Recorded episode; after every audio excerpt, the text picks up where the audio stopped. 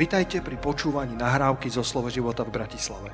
Veríme, že toto posolstvo vás posilní vo viere a povzbudí v chodení s pánom. Ďalšie kázne nájdete na našej stránke slovoživota.sk Chcem dneska hovoriť o podľa mňa veľmi zaujímavej téme. Kto z vás si myslí, že každá nedela je zaujímavá?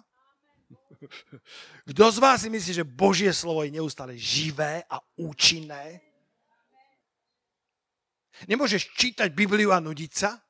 Ako, akože dá sa to, ale, ale to len preto, lebo máme roztikanú pozornosť, alebo nechápeme tie úžasné pravdy, ktoré sú v nej, ale ak nám pán zjaví tie veci, ja, ja to často hovorím, že, že keby ľudia v Bratislave, keby sa otvorili oči ľuďom, aby uvideli Krista, aký naozaj je, nezostal by jediný, ktorý by ho nechcel prijať do svojho života.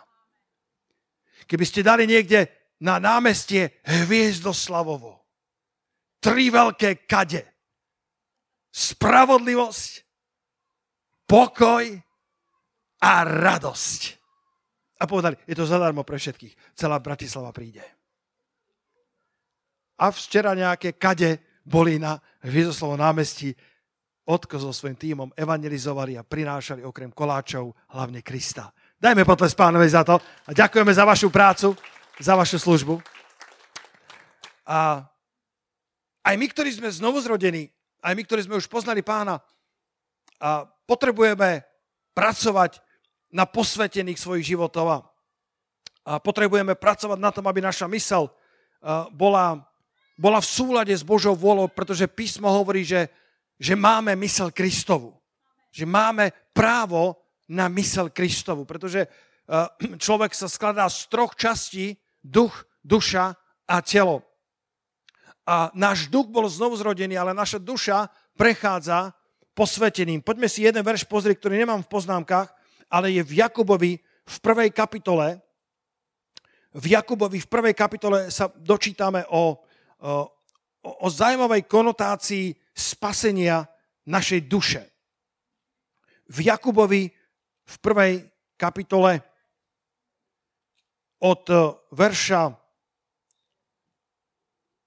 18 tu čítame a chcúc to tak, splodil nás slovom pravdy, aby sme boli akousi prvotinou jeho stvorení.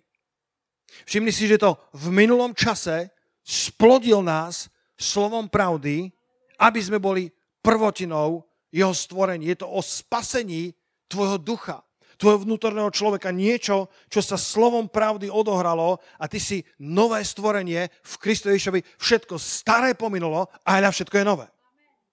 Ale potom verš, verš 21, ako keby si na prvý pohľad protirečí s veršom 18, pretože tu sa hovorí o budúcom čase, preto zložiac každú špinu a zbytok zlosti v tichej krotkosti príjmite vsadené slovo, ktoré má moc v budúcnosti, alebo ešte len spasiť vaše duše. Vidíte ten paradoxný rozpor, že verš 18 je minulý čas, verš 21 budúci, verš 18 hovorí o niečom, čo sa stalo a to písmo nazýva znovu zrodením. Príjmite príjmite to neporušiteľné slovo, aby ste skrze neho sa narodili znova. A potom verš 21 hovorí o spasení našej duše, eh, našej, našich emócií, našej vôle, našej mysle. A Amplified tam hovorí, preklad rozšírený, hovorí, že príjmite a privítajte slovo, ktoré keď je zakorenené vo vás, tak získava moc potenciál, autoritu, aby obnovilo vaše duše. A my potrebujeme Božie slovo, aby sme mu dovolili zakoreniť sa v nás, aby sme ho privítali. Ako keď príde dobrý host k tebe a, a, a nedáš, mu, a nedáš mu jedlo po expirácii a, a, a dáš mu najlepšiu stoličku, kreslo, ktoré máš, dáš mu čaj, dáš mu kávu, privítaš ho a tak aj máme privítať slovo, ktoré má moc obnoviť naše mysle naše emócie, to, čím prechádzame, to, čím sme prešli počas ostatných dvoch, troch rokov, myslím si, že to mohlo zanechať niečo na každom z nás. A kázeň dnešného rána som nazval toxická mysel a Božie východisko. Mysel, ktorá je intoxikovaná, mysel, ktorá je zanečistená, ako hovorí ten verš 21, zložiac každú špinu a zbytok zlosti alebo nešlachetnosti, zložte tú toxicitu, mysel zaplavenú toxickým materiálom. Čítam, čítam knižku od doktorky Caroline Leaf. Pozná niekto?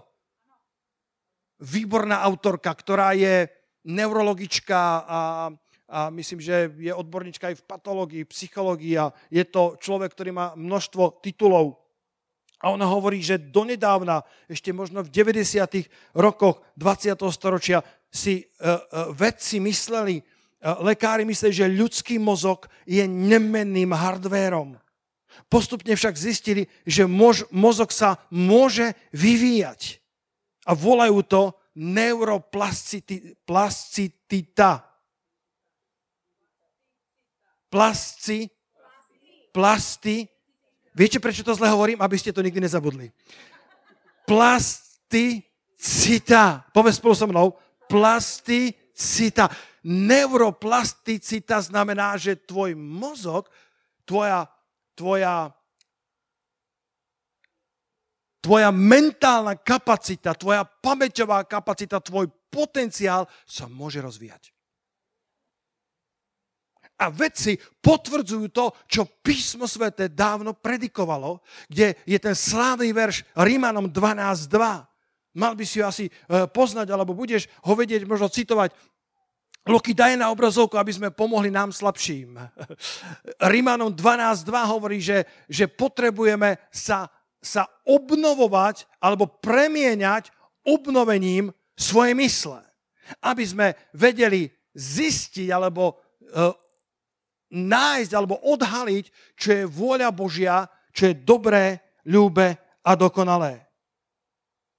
Myslím, že z evangelického prekladu to znie ešte lepšie. Nepripodobňujte sa tomuto svetu, ale sa premente obnovení mysle, aby ste vedeli rozpoznať, čo je vôľa Božia, totiž čo je dobré, milé a dokonalé. Ak chceme zmeniť svoje skutky a svoje slova, potrebujeme zmeniť svoje myslenie. Pretože naše skutky a naše slova sú ovocím nášho myslenia.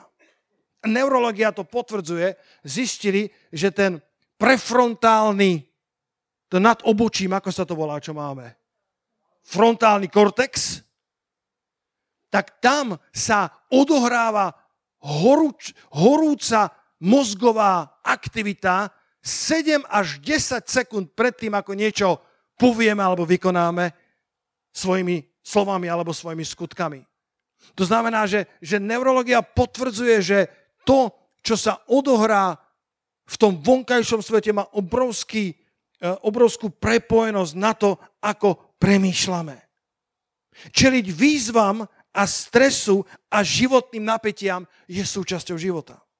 Mozog je sval, ktorý možno trénovať. Je koncipovaný tak, aby dokázal zvládať aj stresové situácie. Koho to pozbudilo? Povedz amen na to je koncipovaný tak, aby si ho mohol rozvíjať, aby, aby zvládal aj stresové situácie. Do istej miery sú nejaké tri úrovne stresových situácií a tú prvú úroveň zvládaš ľavou zadnou s Božou milosťou. Len nesmieš vystavovať ten sval príliš veľkým, dlhodobým stresovým záťažiam. Napriek tomu, čo sa deje v našom živote, nemusíme dovoliť, aby nám životné okolnosti začali formovať náš vnútorný svet. Podľa najnovších výskumov spôsob, akým na životné výzvy reagujeme, dokonca dokáže formovať naše DNA.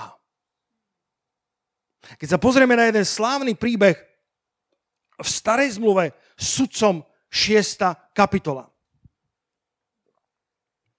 Chcem vyzerať dobre, ale toto je naozaj príliš. Môžem kázať Božie slovo horlivo na tomto mieste.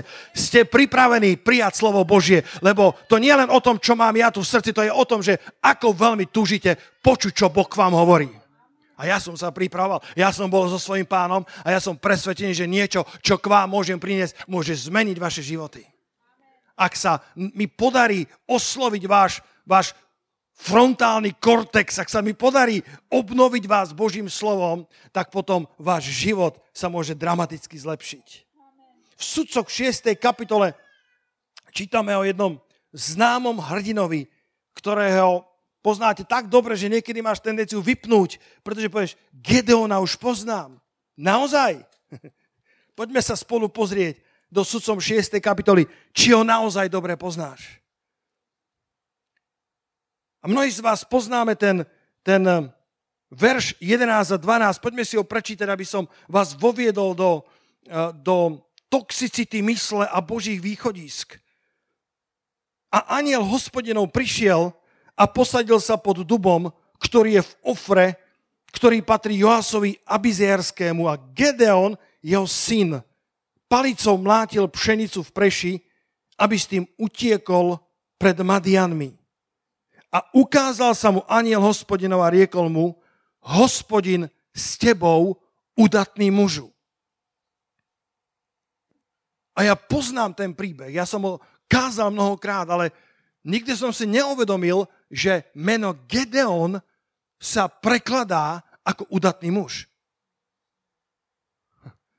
To nebola len to nebol len dobrý, odvážny pozdrav. V podstate ten aniel ho zdraví jeho pravým menom.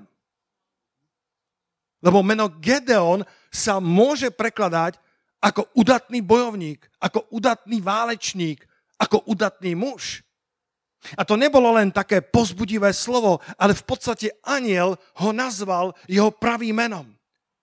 Možno, že tvoje pravé meno bolo utopené v tvojich zlyhaniach, alebo v tvojich pádoch, alebo v tom, čo ľudia o tebe povedali, alebo to, čo ľudia o tebe mysleli a dali ti to tak pocítiť, že si vedel, že viac nie si udatný bojovník. Ale dnes som prišiel na toto miesto, aby som ti spolu s Duchom Svetým znova povedal, že si Gedeon, že si udatný bojovník, že je v tebe oveľa viacej, než si si myslel, že Boh ti dal potenciál na to, aby si zvíťazil v tomto živote. Pretože Boh pozná originál tvojho mena, aj keby tvoje meno bolo utopené, zahladené v zlyhaniach tvojho života. Boh mu hovorí cez to aniela udatný hrdina, udatný mužu. Koľký z nás stále žijú pod potenciálom, ktorý Boh do nás vložil. Gedeon mal byť udatným hrdinom, namiesto toho bol naplnený strachom akým toxickým materiálom je zanesená naša mysel.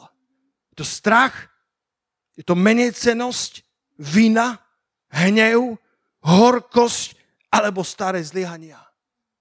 Niekto raz povedal, čo by si v živote robil, keby si vedel, že nemôžeš zlyhať. Čo by si v živote dokázal, keby si vedel, že neexistuje zlyhanie. Ako malé deti, keď sme boli malí, verili sme, že je všetko možné.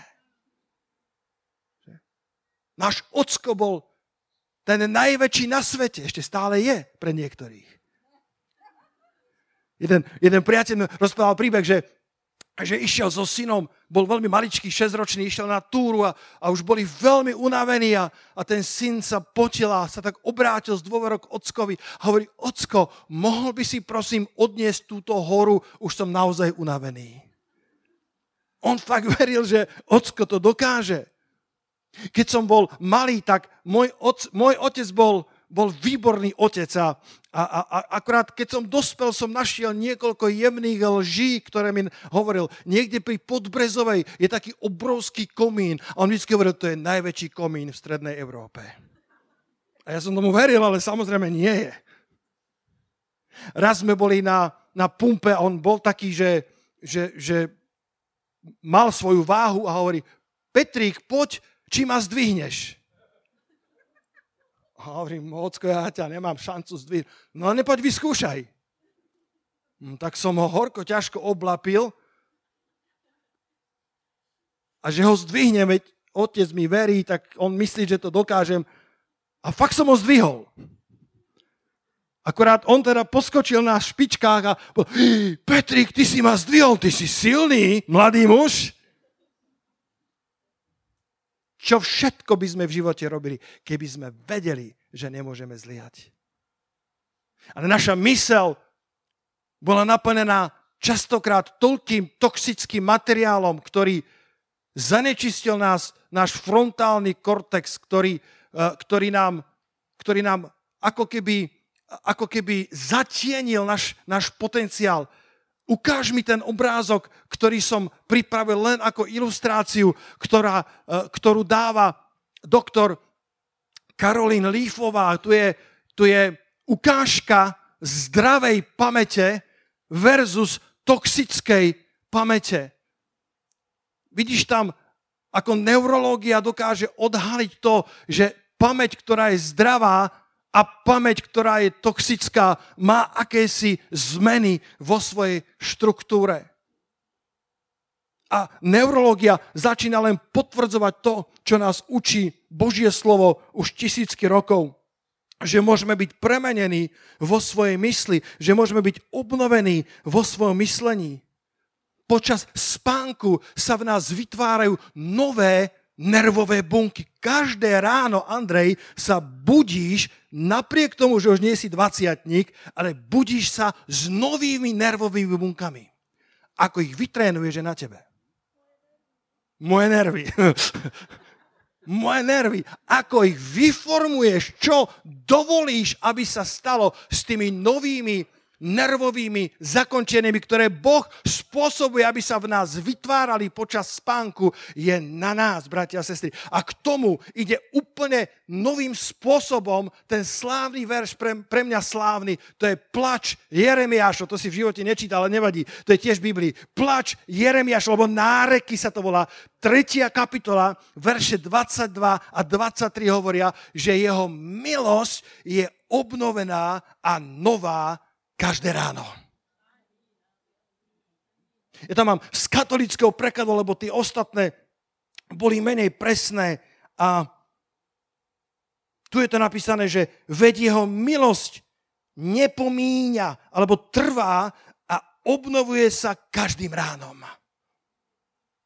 Každé ráno, keď vstávaš, máš šancu na novú milosť. Každé ráno môžeš pracovať na tom, aby tvoja, tvoja pamäťová kapacita, tvoja, tvoja duchovná kapacita vzrastala. Pretože ak sme niečo dosiahli pre pána doteraz, bratia sestry, ešte väčšie veci sú pred nami. Ešte väčšie veci. Prečo by som mal odvádzať kvalitu svojej budúcnosti od svojej minulosti, keď ja sa predsa mením od slávy ku sláve. Každého dňa táto církev má za sebou veľa výťastiev, ale nech nám Boh dá milosť, aby to, čo je pred nami, bolo ešte väčšie ako to, čo je za nami, pretože nebudem odvádzať svoju budúcnosť od svojej minulosti, lebo ja sa premieňam každý deň.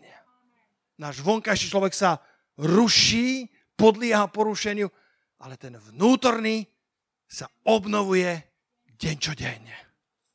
2. Korintianom 4.16. Povedz deň čo deň. My to kedy si kázali, že sa neobnovuje od konferencii ku konferencii. Ale deň čo deň. Povedz vy, deň čo deň. To vonkajší podlieha porušeniu. Tvoj vonkajší podlieha dokonca niečo také ako starnutie, že vraj vo vedeckých knihách píšu, ja to zatiaľ nezažívam.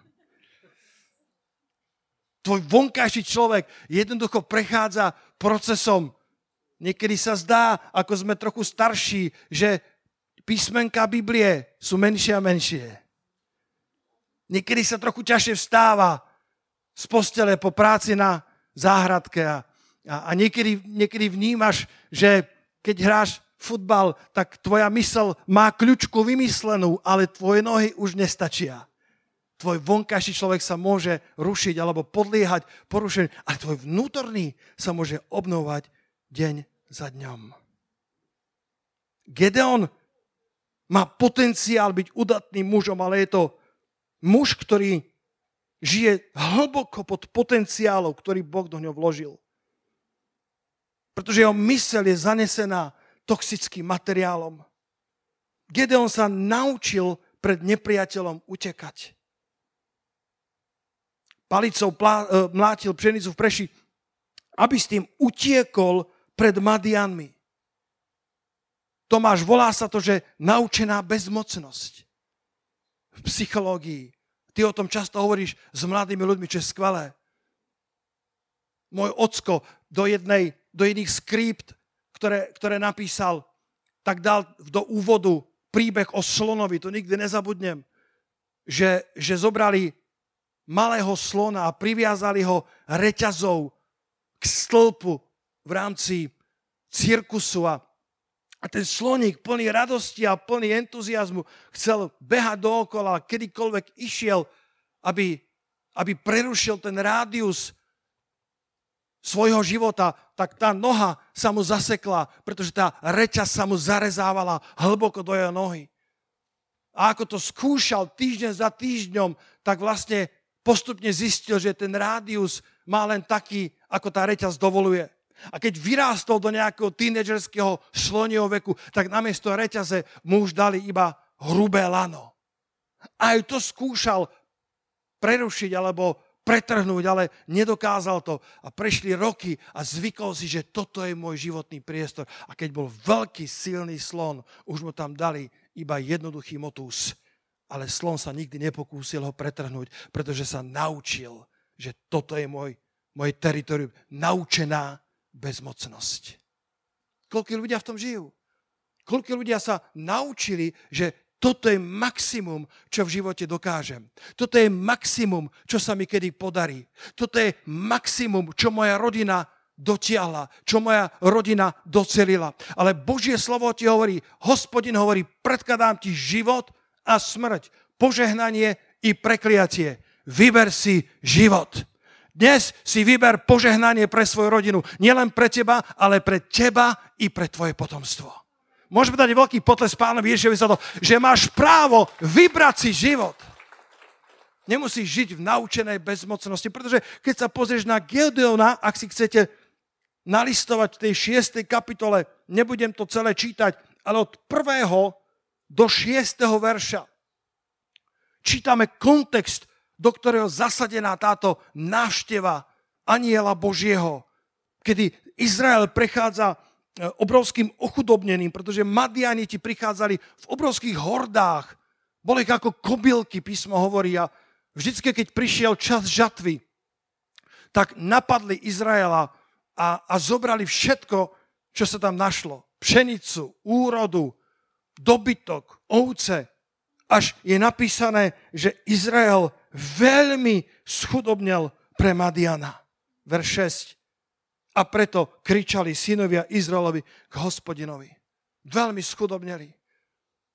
Možno aj ty si schudobnel pre nepriateľa. Možno aj ty sa dostal do bodu sudcom 6-6 a, a, a Gedeon vyrastal v tejto atmosfére, vyrastal v takejto generácii, vyrastal v takomto prostredí a, a preto si dovolím povedať, že mal naučenú bezmocnosť. A keď prichádzal Madian, rok za rokom, vedel, že nepriateľ výťazí, vedel, že nepriateľ premáha, vedel, že nepriateľ je príliš silný a tak sa ani nepokúsil, aby sa vzoprel.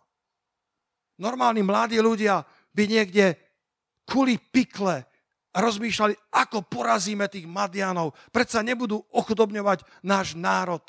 Vy, ktorí ste tu mladí ľudia, ja vám žehnám, aby váš duch bol zdravý, aby ste mali túžby, aby ste mali sny, aby ste mali, aby ste mali sveté ambície, aby ste povedali, ja nebudem žiť s porazenou generáciou mojej generácie, môjho pokolenia, ale ja budem žiť ako, ako rozdielový hráč, ako rozdielový človek. Ja niečo vykonám pre Božie kráľovstvo, čo sa bude počítať na veky. Zakryťáme na to.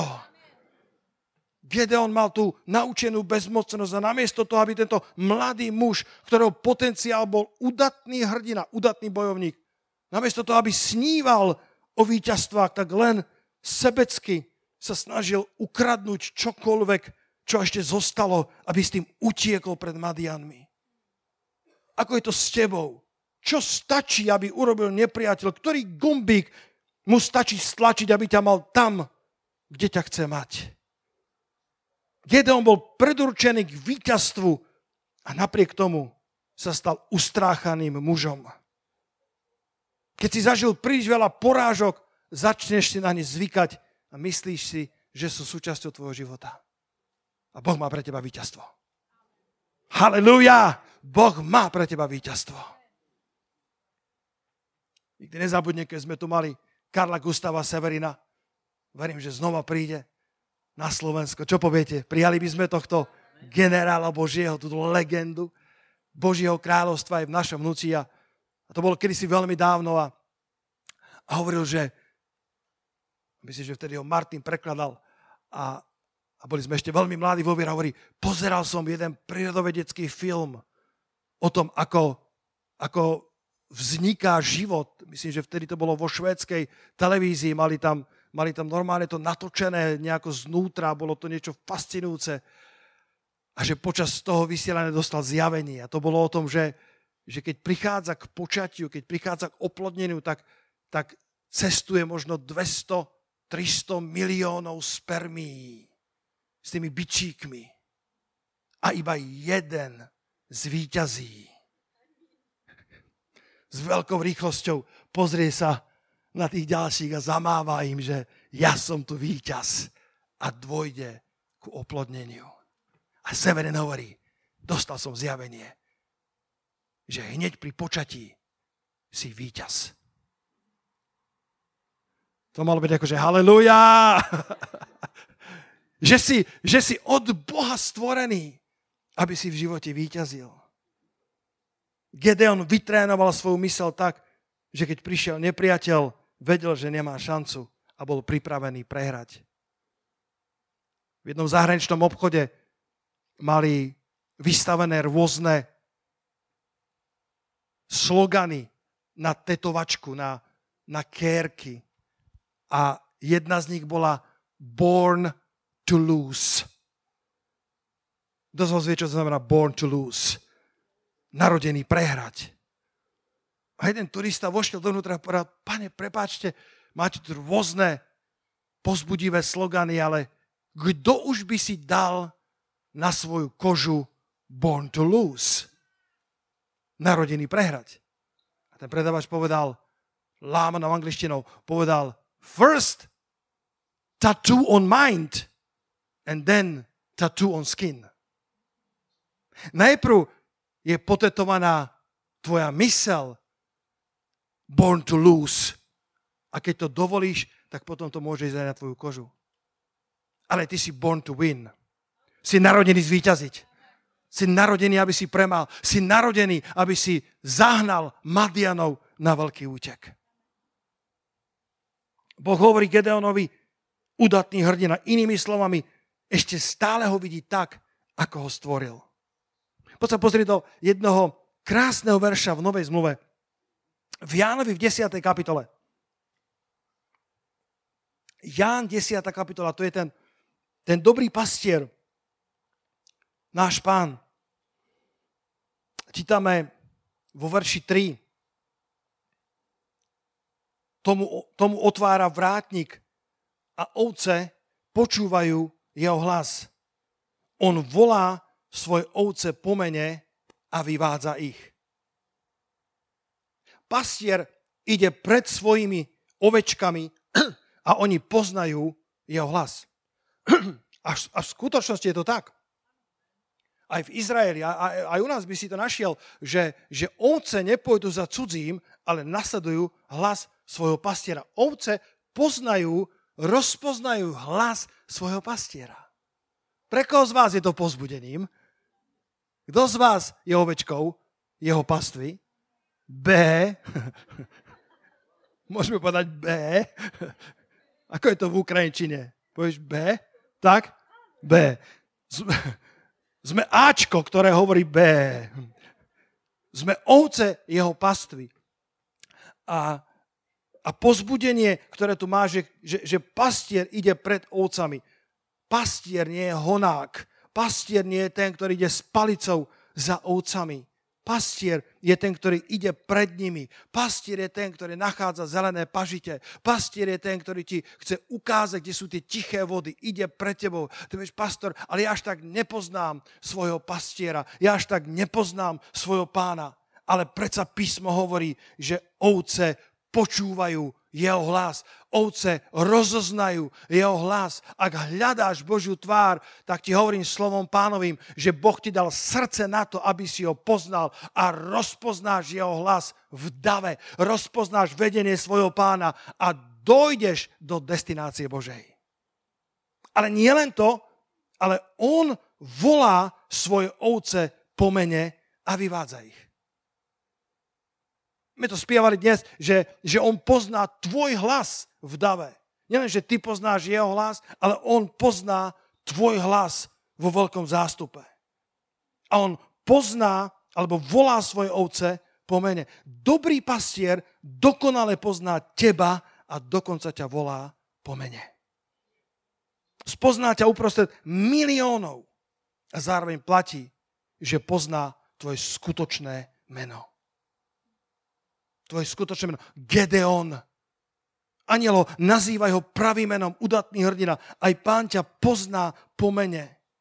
Ak tvoje meno zapadlo prachom zlyhaní, Boh ťa pozná podľa tvojho originálneho mena a presne vie, čo do teba vložil.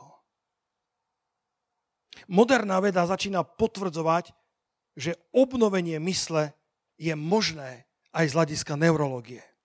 Zistilo sa, že seniory môžu trénovať svoju mysel. Dokonca v 80 mnohí z nich získali akademické tituly. Narkomani sa môžu vymaniť zo svojho životného štýlu a stať sa lídrami vo svojich komunitách. Ľudia po autonehode, ktorí sa dostali do vegetatívneho stavu a neurologové ich odpísali ako neriešiteľný prípad, tréningom sa dokážu zlepšiť takým spôsobom, že sa stanú plnohodnotnými občanmi spoločnosti. Deti s autizmom môžu neuveriteľne napredovať a dosahovať prekvapivo dobré výsledky v sociálnom aj akademickom svete. Naša mysel môže byť obnovená. Efežanom 4. kapitola. Už nebudem veľa hovoriť, ale ešte pár minút. Efežanom 4. kapitola. Dnes sa snažíme pozrieť na toxicitu našej mysle. Tak ako Gedeon mal svoju mysel zanesenú strachom, mal ju zanesenú niekoľkoročnými zlyhaniami celej generácie Izraelitov a napriek potenciálu udatného hrdinu sa schovával a utekal pred nepriateľom. Utekáš pred nepriateľom aj ty? Biblia hovorí, že keď sa vzoprieš diablovi, on utečie od teba. Biblia hovorí, že keď sa vzoprieš diablovi, keď povieš, dosť bolo tvojho trápenia, dosť bolo tvoje manipulácie, dosť bolo porážok, tak diabol utečie od teba. Dokonca v gréckom origináli je napísané, že utečie v obrovskom strachu, v obrovskom terore. Utečie od teba, pretože autorita je na tvojej strane. Kenneth Hagin mal raz videnie,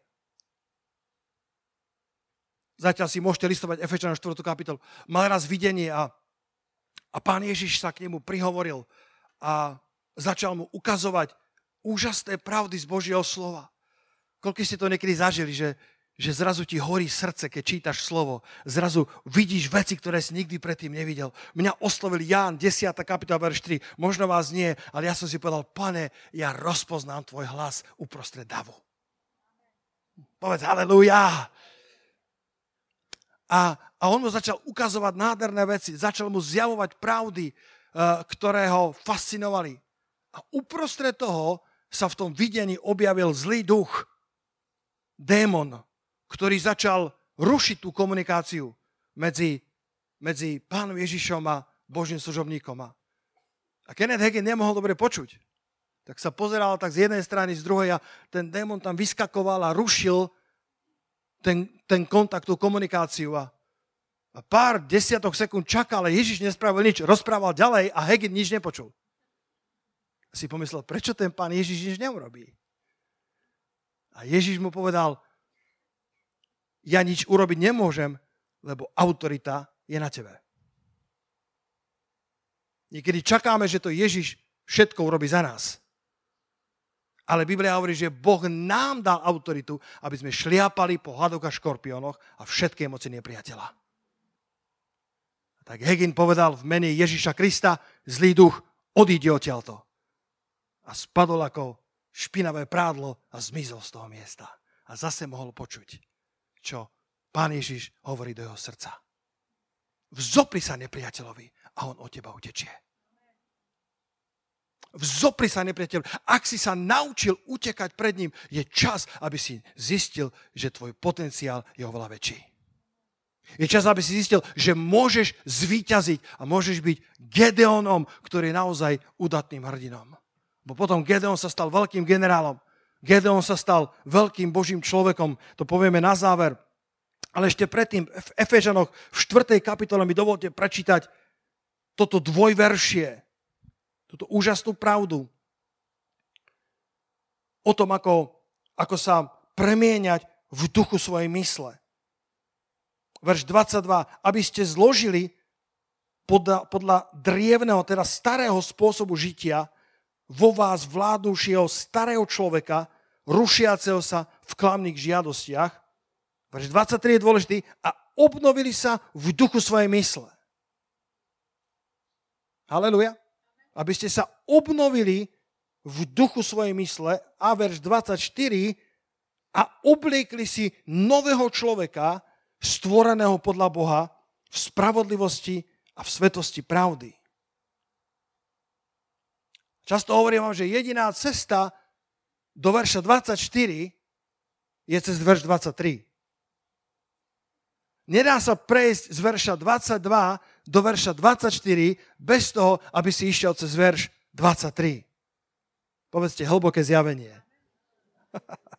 Ak chceš si obliec toho nového človeka, ak, ak chceš byť obnovený vo svetosti a spravodlivosti pravdy, ak chceš sa zbaviť toxicity vo svojej mysli a ak chceš dovoliť Božiemu slovu, aby ťa premenilo, budeš potrebovať prejsť cez verš 23. Obnovili sa v duchu svojej mysle. Haleluja. Potrebuješ sa obnoviť vo svojej mysli. A, a je to možné, aby si, aby si obnovil svoju, svoju silu. Si prešiel ťažkým obdobím. Je možné, aby si revitalizoval svoj vnútorný život. Aby sa uh, revitalizovali uh, sily, ktoré si stratil. Boh má pre teba, pre tento čas, obnovenie síl. Halelúja. Obnovenie síl. Aby si, aby si nebol kolibríkom, ale aby si sa vznášal na perutiach ako orol.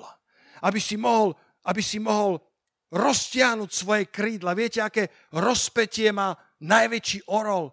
2,5 metra má rozpetie krídli, krídel.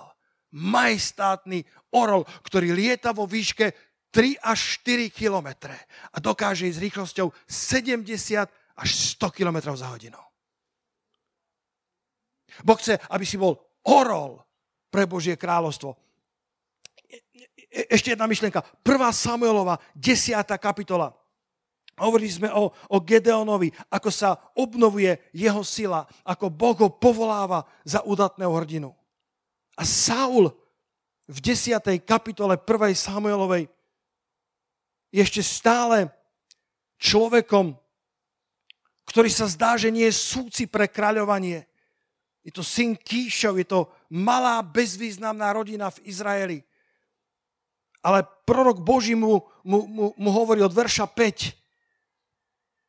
Potom prídeš na vršok Boží, kde je posádka filištíncov a stane sa, keď prídeš tam do mesta, že stretneš družinu prorokov, ktorí pôjdu z výšiny a pred nimi pôjde harfa, bubon, píšťala a citera a budú prorokovať aké je dôležité, aby si bol uprostred uctievania Boží ľudu. Aké je dôležité, aby si bol vo chválach živého Boha. Keď sa dostaneš do atmosféry viery, do atmosféry Svetého Ducha, do atmosféry prorockého pomazania, tak čítame, príde na teba duch hospodinov a budeš prorokovať s nimi a budeš premenený na iného muža. Môžeš byť premenený na iného muža v Božej prítomnosti sa môže obnoviť tvoja mysel. Preto nemusíš odvádzať svoju budúcnosť iba od svojej minulosti, pretože môže byť dnes na tomto mieste premenený tak ako Saul. Jeho srdce bolo premenené na srdce iného muža. Bol človekom, ktorý hľadá oslice, ale premenený Bohom sa stal prvým kráľom Izraela, ktorý hľadá kráľovstvo Božie. Poďte sa spolu so mnou postaviť. Poďte sa postaviť. Ó, Svetý Duch je tu. Svetý Duch je tu. Sláva ti, pane.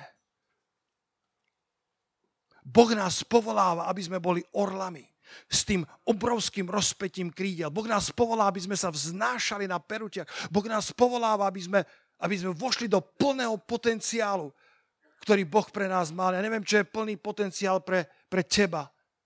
Plný potenciál pre Gedeona ďaleko presahoval jeho momentálny stav. Bol to muž, ktorý mal byť lídrom Izraela, ale schovával sa pred nepriateľom, utekal pred ním. Žil sebecký život, žil iba pre seba až dokiaľ sa ho nedotkla ruka pánova a povedal, zbiješ Madiana ako jedného muža. Kto vie, čo Boh naplánoval pre mladých mužov a pre mladé ženy v tomto zboru? Kto vie, čo Boh naplánoval pre vás, bratia a sestry? Gedeon sa neskôr stal Jerubálom, ktorý zboril oltáre bálové a potom nadprirodzeným spôsobom zhromaždil celý Izrael a porazil Madiana na hlavu. Stal sa veľkým mužom. Poď, Peťko, prosím, hrať na, na pódiu. Máme byť orly. Povedz susedovi, máš byť orlom pre Boha. Jedno z najkrajších prirovnaní, ktoré som počul, je prirovnanie sliepky a orla. Koľko z vás ste vyrastali v komunizme? Ruku hore. Sliepka vyrastla v komunizme má teplo zadarmo, elektriku zadarmo, to sa dnes celkom hodí. má nájomný byt, sociálne bývanie, má stravu zadarmo. Má svoj pozemok 2,5 krát 2,5 metra. Volá sa Kurinec. Vieš, čo je Kurinec? Náďa, nevieš. Kurín má svoje miesto. To je, to je tam, kde to je jej svet. Má sa dobre. Ale kto z nás by chcel byť sliepkou? Orol má ťažší život. Orol sa vznáša na perutiach. Orol, ako som povedal, je v tých vysokánskych hladinách 3-4 kilometrov. Studené vetry všade naokolo a musí budovať svoje hniezda v skalách. Sliepka má ľahší život, ale kto by chcel byť sliepkou? Sliepka má ľahší život, ale netuší, že každé ráno jej berú deti. Ale v žiadnej reštaurácii, v žiadnom hoteli nedostaneš praženicu z orlých vajec. Saul bol premenený na iného muža. Gedeon bol premenený na iného muža roztiahli svoje krídla a začali naplňať plný potenciál, ktorý Boh pre nich mal. Lebo tak boli stvorení. Neviem, aká toxicita zasiahla tvoju mysel. Každý z nás si prechádzame svojimi zápasmi, hnevom, frustráciou, sklamaním. Čo by si robil, keby si vedel, že nemôžeš zlyhať? Každý z nás sme vyrástli a, a, a kto vie, nakoľko ten potenciál dnes naplňame, pretože naša mysel mohla byť zaplavená toxicitou našich limitácií, našich naučených bezmocností. Sliepka žije v komunizme a v množenstve. Kdežto orol je kresťan. Žije v monogami. Má jednu partnerku na celý život. Aký nádherný obraz. Kresťan ako orol. Ale nie je to vždy ľahké. Sú výzvy. Ale máš úžasnú slobodu. Môžeš vidieť svet. Môžeš, môžeš sa vznášať si majestátne stvorenie. Ja viem, že bezpečie je v kuríne a svet je väčší. Svet je väčší ako tých 2,5 krát 2,5 metra. Kedy si sa rozprávalo, neviem, či je to len dobrý príbeh, alebo aj, aj skutočne prírodovedecky obhajiteľný, že, že sa stratilo malé orlíča a vyrastalo spolu so sliepkami v tom kuríne a zobalo zrno spolu s nimi. A myslelo si, že je súčasťou kurína, súčasťou slepačieho rodu. Až dokiaľ jedného dňa otec orol neletel nad tým kurínom a nevydal ten orlý zvuk. A vtedy sa niečo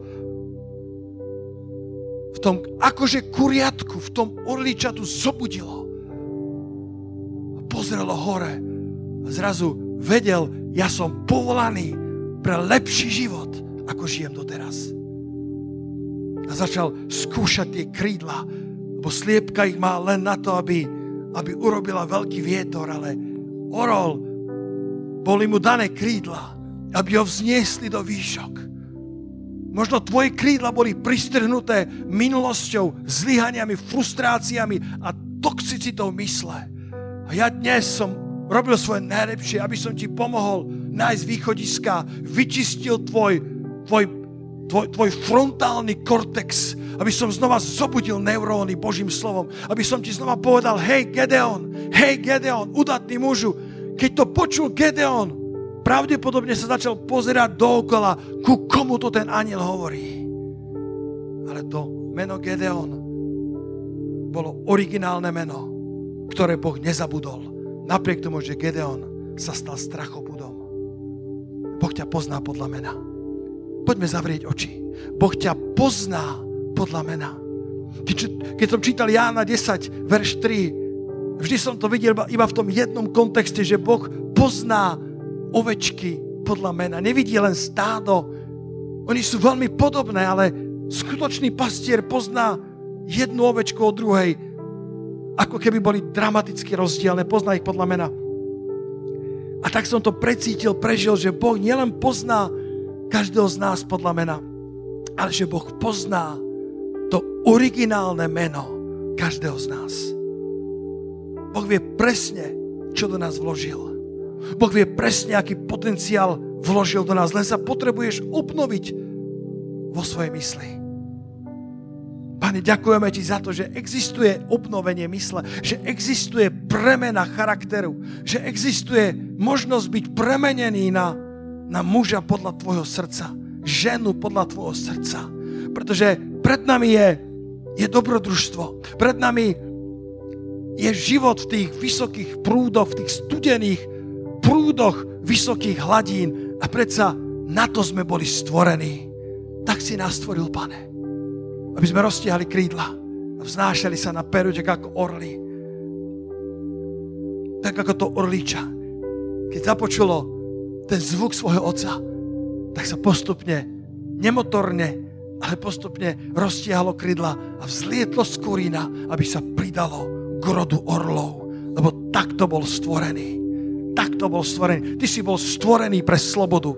Ty si bol stvorený preto, aby nepriateľ utekal pred tebou. Ak príde jednou cestou, siedmimi bude utekať od teba. Nebol si stvorený, aby si zostal v kuríne, aby si zostal pod útlakom, aby si sa plácal v tej naučenej bezmocnosti. Bol si stvorený, aby si vyťazil. Halelúja. Pozdvihneme svoje srdcia, svoje hlasy k pánovi, modli sa k nemu. Ak máš naučenú bezmocnosť, možno sú to cigarety, Quartala Parfadria, možno sú to cigarety, ktoré sa stali naučenou bezmocnosťou. Možno, že to bolo toľkokrát, že si sa postavil a zase zlyhal. Postavil a zase padol. Že si povieš, toto je môj život, toto je môj los. Takýto som. A Boží duch prichádza k tebe bez výčitiek, bez odsúdenia. A hovorí, Gedeonu, Gedeon, udatný mužu. Nože znova postvini svoje oči a víc hospodina, ty premôžeš Madiana a zbiješ ho ako jedného muža. Pane, to sú stá tisíce bojovníkov. A aniel sa usmial a povedal, choď v tejto svojej sile a zbiješ ho ako jedného muža. A Gedeon, ktorý bol plný strachu, nakoniec spoznal hospodina ako hospodin šalom, ako hospodin pokoj. Niektorí z vás, ak máš ustráchané srdce, teraz príď k pánovi, pretože Boh má liek na tvoj strach a hovorí, ja som tvoj šalom, ja som tvoj pokoj. A Gedeon spoznal Boha novým spôsobom. Niektorí z vás, ktorí potrebujete uzdravenie, Boh sa ti chce dať poznať ako hospodin Rofé, ten, ktorý ťa uzdravuje. Vo svojich zápasoch môžeš spoznať nový aspekt Božieho charakteru. Nový aspekt Božej osobnosti. On má toľko črt, on má toľko facetov. Ten diamant odráža svetlo na toľkých stránkach svojho charakteru. Ak poznáš Boha, ešte stále si nepoznal všetky odtiene jeho osobnosti. Poďte chváliť na pódium. Orta kiara patre tia raba Kristo. Chválim ťa, Oče. Chválim ťa, Oče. Že môžeme sa zbaviť toxicity, Pane. My sme boli stvorení, aby sme zvládali stres. Boli sme stvorení, aby sme sa vedeli vysporiadať s frustráciami. Ale oni zanechávajú nejaký, nejaký, nejakú ríhu, nejakú stopu na nás. A tak sa dnes modlím, Pane, aby sme sa vedeli obnoviť v duchu našej mysle. Aby sme vedeli obnoviť svoju dôveru, obnoviť svoju radosť, vitalitu v behu za tebou a vedeli sa vzoprieť nepriateľovi, lebo tak si slúbil, že keď sa postavíme pevný vo viere a vzoprieme sa, nepriateľ utečie od nás. Halelúja. O šakaria, poďme spievať pánovi. Poďme chváliť jeho sveté meno. A poď spracovať toto slovo. Možno tvoje krídla sa už dlho neroztiahli. Tvoje krídla boli dlho zakrpatené pretože si si myslel, že to nejde, pretože si bol pod takými útlakmi, že si si povedal, moje krídla ma neudržia. A dnes ti Boží duch hovorí, nože roztiahni svoje krídla, nože vojdi do mojej prítomnosti. Citara, bubon, harfa, chvála živému Bohu. A tam prišiel duch hospodinov na Saula a tam tohto syna Kíšovho, ktorý bol horko ťažko na ceste za oslicami, Boh premenil na iného muža a povedal, toto bude prvý král Izraela. Premenil mu srdce a dal mu kráľovstvo. Poďme chváliť pána.